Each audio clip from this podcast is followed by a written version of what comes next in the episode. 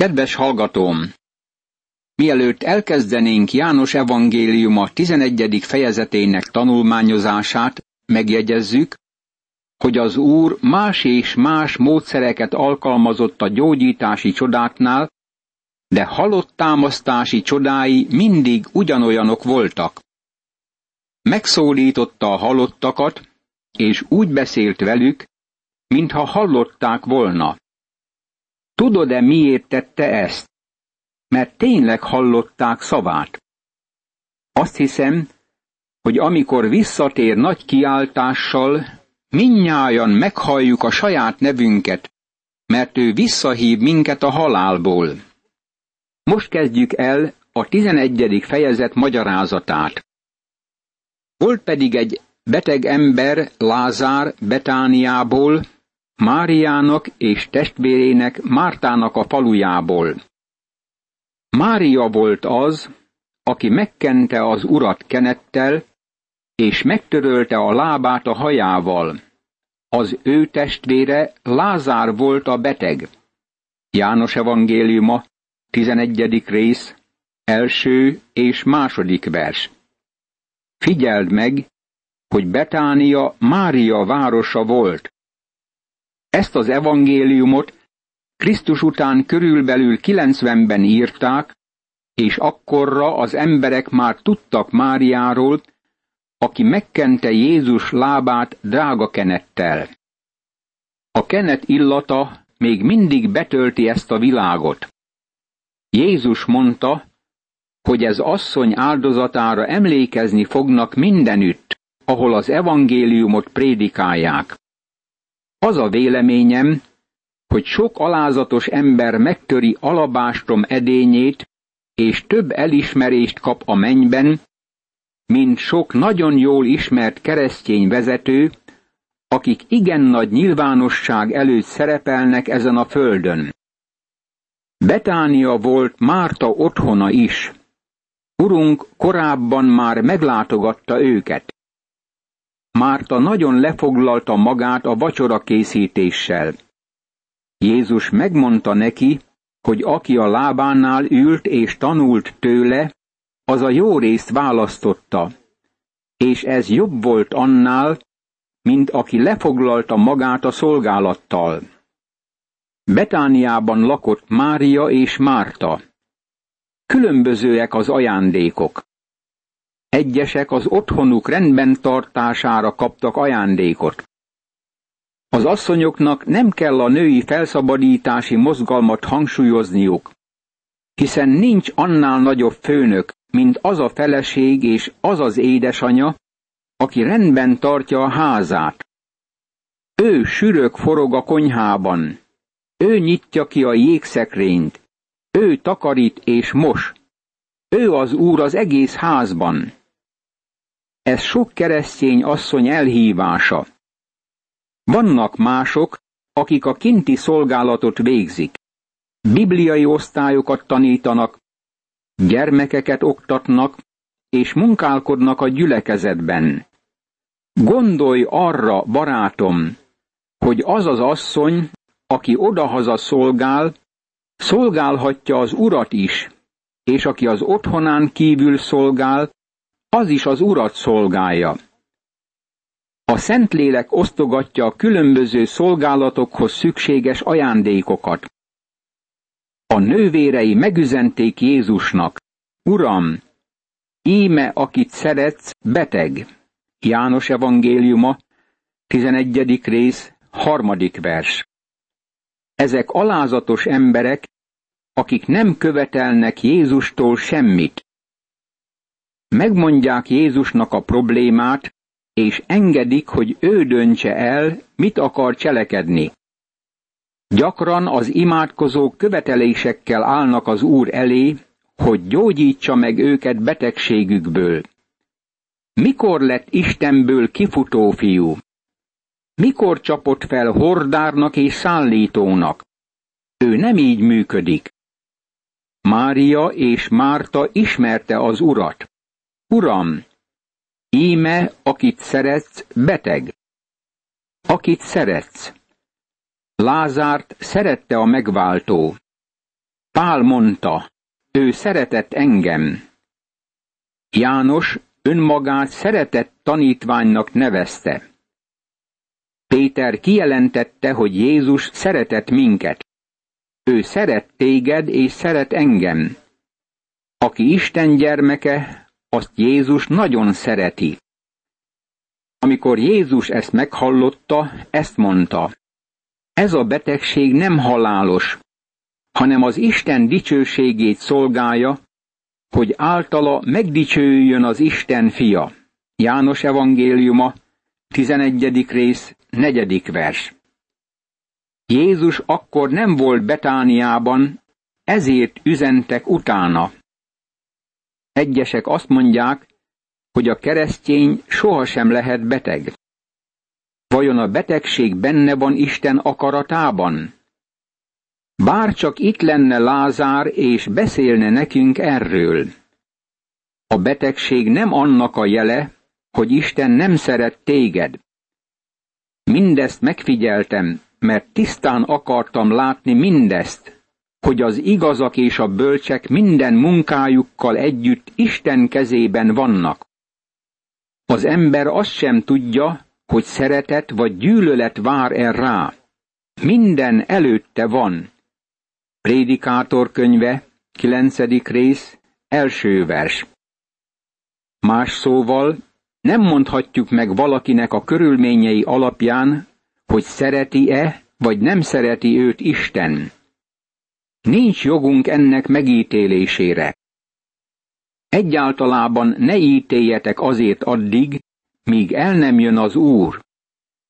Ő majd megvilágítja a sötétség titkait, és nyilvánvalóvá teszi a szívek szándékait, és akkor mindenki Istentől kapja meg a dicséretet. Első korintusi levél, negyedik rész, ötödik vers. Jézus szerette Lázárt, amikor beteg volt, sőt, amikor Lázár meghalt, Jézus továbbra is szerette őt. Jézus szerette Mártát, ennek nővérét és Lázárt. Amikor tehát meghallotta, hogy beteg, két napig azon a helyen maradt, ahol volt. János evangéliuma, 11. rész, 5. és 6. vers. Ő szeret minket, amikor betegek vagyunk. Szeret téged, amikor jól érzed magad, szeret állandóan. Nem tarthatod őt vissza attól, hogy szeressen. Megkérdezheted, hogy miért enged rád bizonyos nehézségeket. Én nem tudom ennek az okát, de azt tudom, hogy szeret téged. Ő szeret, akár keresztény vagy, akár nem vagy keresztény. Nem tarthatod vissza attól, hogy szeressen. Nem állíthatod meg a napot, hogy ne süssön, de kikerülhetsz a napsütésből. Fölhúzhatsz egy esernyőt, hogy visszatartsd Isten szeretetének fényét magadtól. Mivel ő szeret minket, bátorsággal elébe vihetjük problémáinkat. A bátorság azt jelenti, hogy szabadon elmondhatjuk előtte bajainkat, szívünket megnyitva neki. A bátorság nem azt jelenti, hogy kéréseinkkel követelődző módon mehetünk Isten elé. A nehézségek teszik próbára a hitünket, és késztetnek minket térdeinkre. Mózes ismételten az Úrhoz kiáltott, amikor bajok keletkeztek a pusztai vándorlás idején. Ezékiás kezébe vette az asszíriaiak fenyegető levelét, és bemutatta az úr előtt. Keresztelő János tanítványai odamentek az úrhoz azzal a szívtépő hírrel, hogy Jánost lefejezték. Barátom, itt a halál árnyékának völgyében járunk, és meg kell tanulnunk bízni az Úrban. Ő tanítja nekünk a türelmet, tanítja, hogy nyugodjunk meg benne, tanítja, hogy minden javunkat szolgálja. Túl kell tekintenünk a könnyeken, a bánaton és az élet próbáin, és meg kell látnunk, hogy Istennek mindennel célja van, ami történik. Ez a betegség nem halálos, hanem Isten dicsőségére való. De Jézus megengedi ennek bekövetkezését, mert Isten magának szerez belőle dicsőséget.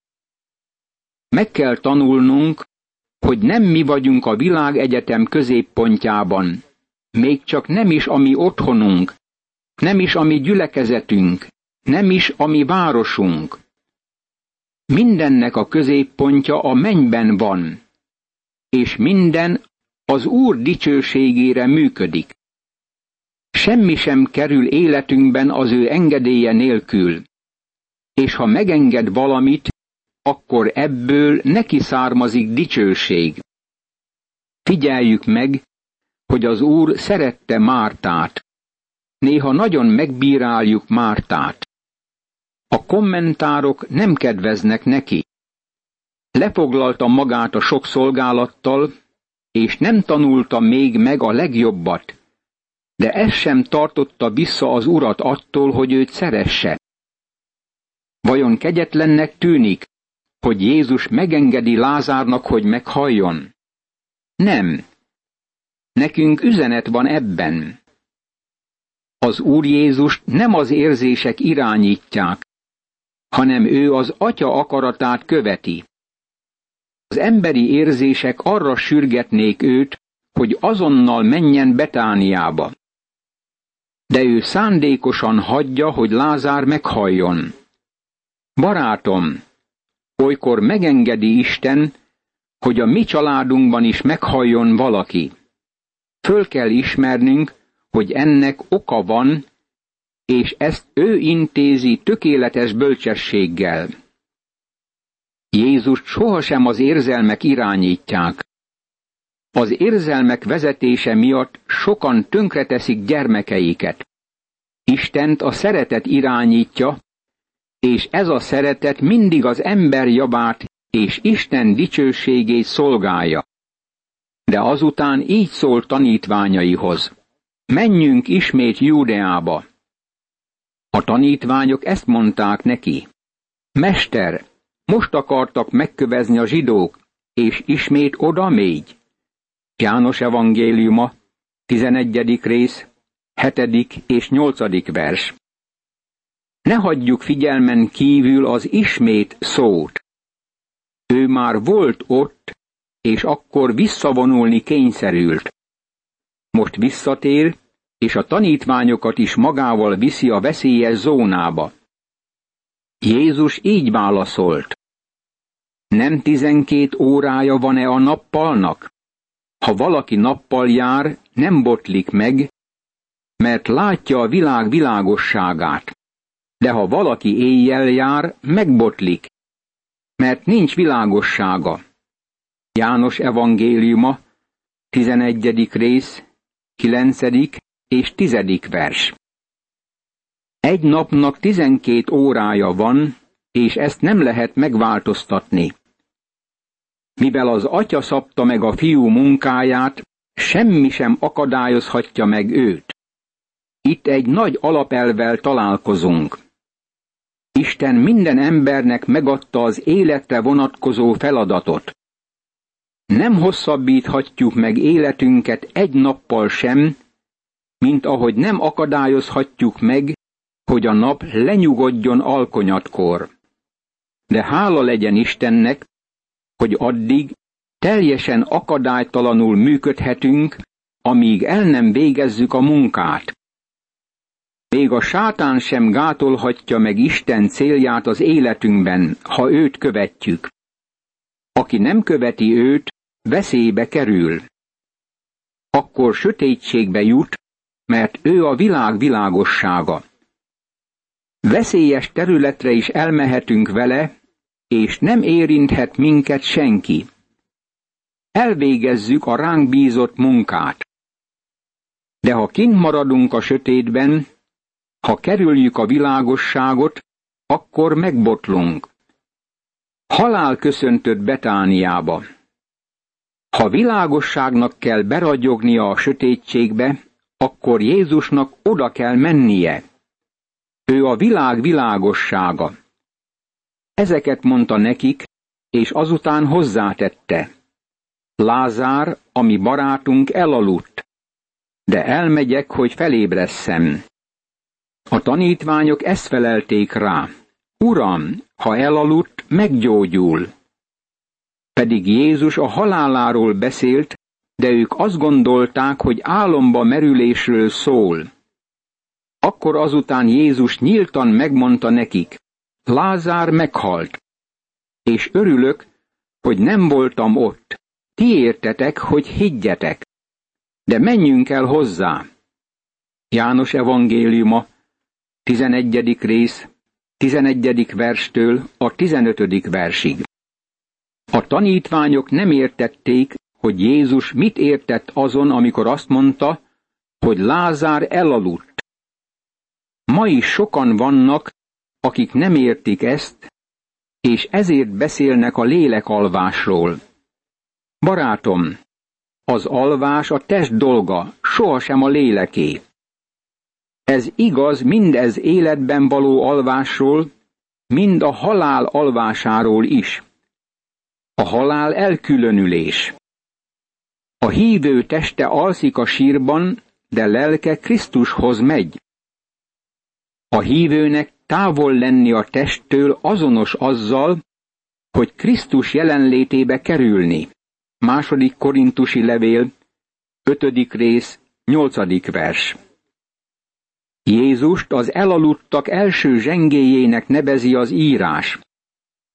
Vajon ez azt jelenti, hogy Jézus ma valahol alszik? Egyáltalán nem. Ő megdicsőült testében van az atyánál. A hívő azonnal az Úrhoz kerül, de teste alszik a feltámadás napjáig, amikor a teste feltámad. A halál a hívőnek a test alvása. Vajon félsz az álomtól? Nem lenne szabad félned. Az álom megnyugvás a munkától.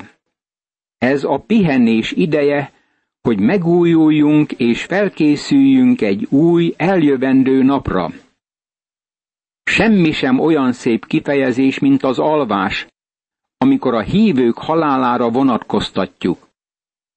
A test elalszik, hogy majd fölébressze az Úr. Ő az egyedüli, akinek van ébresztő órája. Ő az egyedüli, aki fel tudja támasztani a holtakat.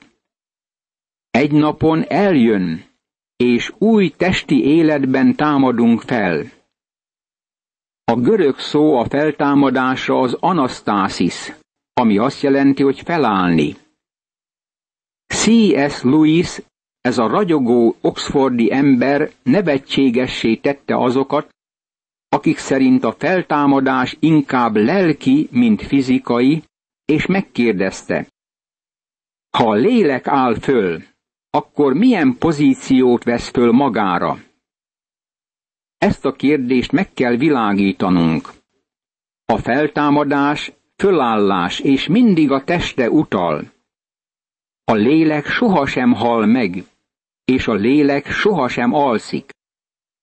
A halál valóság, a test szörnyű valósága. De gondoljunk arra, hogy a feltámadás is valóság. Az ember távozik a halál pillanatában. Még a kórházban is a halál a véglegességet jelenti. Az orvosok addig fáradoznak az ember érdekében, amíg él. De amikor meghal, minden befejeznek. Ha a halál jön, akkor mindennek vége. A tudomány nem tud szembeszállni a halállal ahol az ember tudománya véget ér, Krisztus ott kezdi ténykedését. A feltámadás is valóság. Egy férfi mondta, amikor meghalunk, akkor úgy halunk meg, mint egy állat. Ezt válaszoltam. Ugye azt kívánja, hogy ez igaz legyen, de ha nem igaz, azt hiszem, akkor bajban van. Erre hátat fordított, mert nem akart erről beszélgetni. Az emberek félnek a haláltól. Egyszer egy bibliai konferencián voltunk, és egy szállodában pihentünk meg. Az esti istentisztelet előtt megvacsoráztunk, és a bárból nagy zaj szűrődött ki.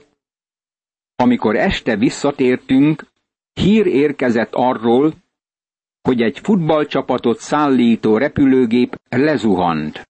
Az edző és a kiváló futbalisták mind meghaltak. A boldog óra gyász órára változott. Elnémultak. Nem volt semmi reményük. Tamás, akit Ikernek neveztek, azt mondta tanítványtársainak, menjünk el mi is, hogy meghalljunk vele. János evangéliuma, 11. rész, 16. vers. Ugye Tamás a vészjósló. Azt gondolja, hogy meghal Jézussal együtt. De hála legyen Istennek, hogy Tamás erre is kész volt. Hiszem, hogy Tamás és Simon Péter ezt komolyan gondolta. Amikor aztán Jézus odaért, megtudta, hogy már négy napja a sírban van. Betánia pedig közel, mint egy fél órányira volt Jeruzsálemhez. Ezért a zsidók közül sokan elmentek Mártához és Máriához, hogy vigasztalják őket testvérük miatt. János evangéliuma, 11. rész, 17., 18. és 19. vers. Imádkozzunk! Úr Jézus Krisztus, köszönöm, hogy elmentél Betániába, ahol Lázár meghalt, akit szerettél. Köszönöm, hogy szereted az embert mind betegségében, mind örömében, mind bánatában, mind életében, mind halálában. Én is tapasztalom szeretetedet. Segíts, hogy soha ne éljek vissza ezzel, hanem teljes szívből szeresselek téged minden körülmények között. Ámen.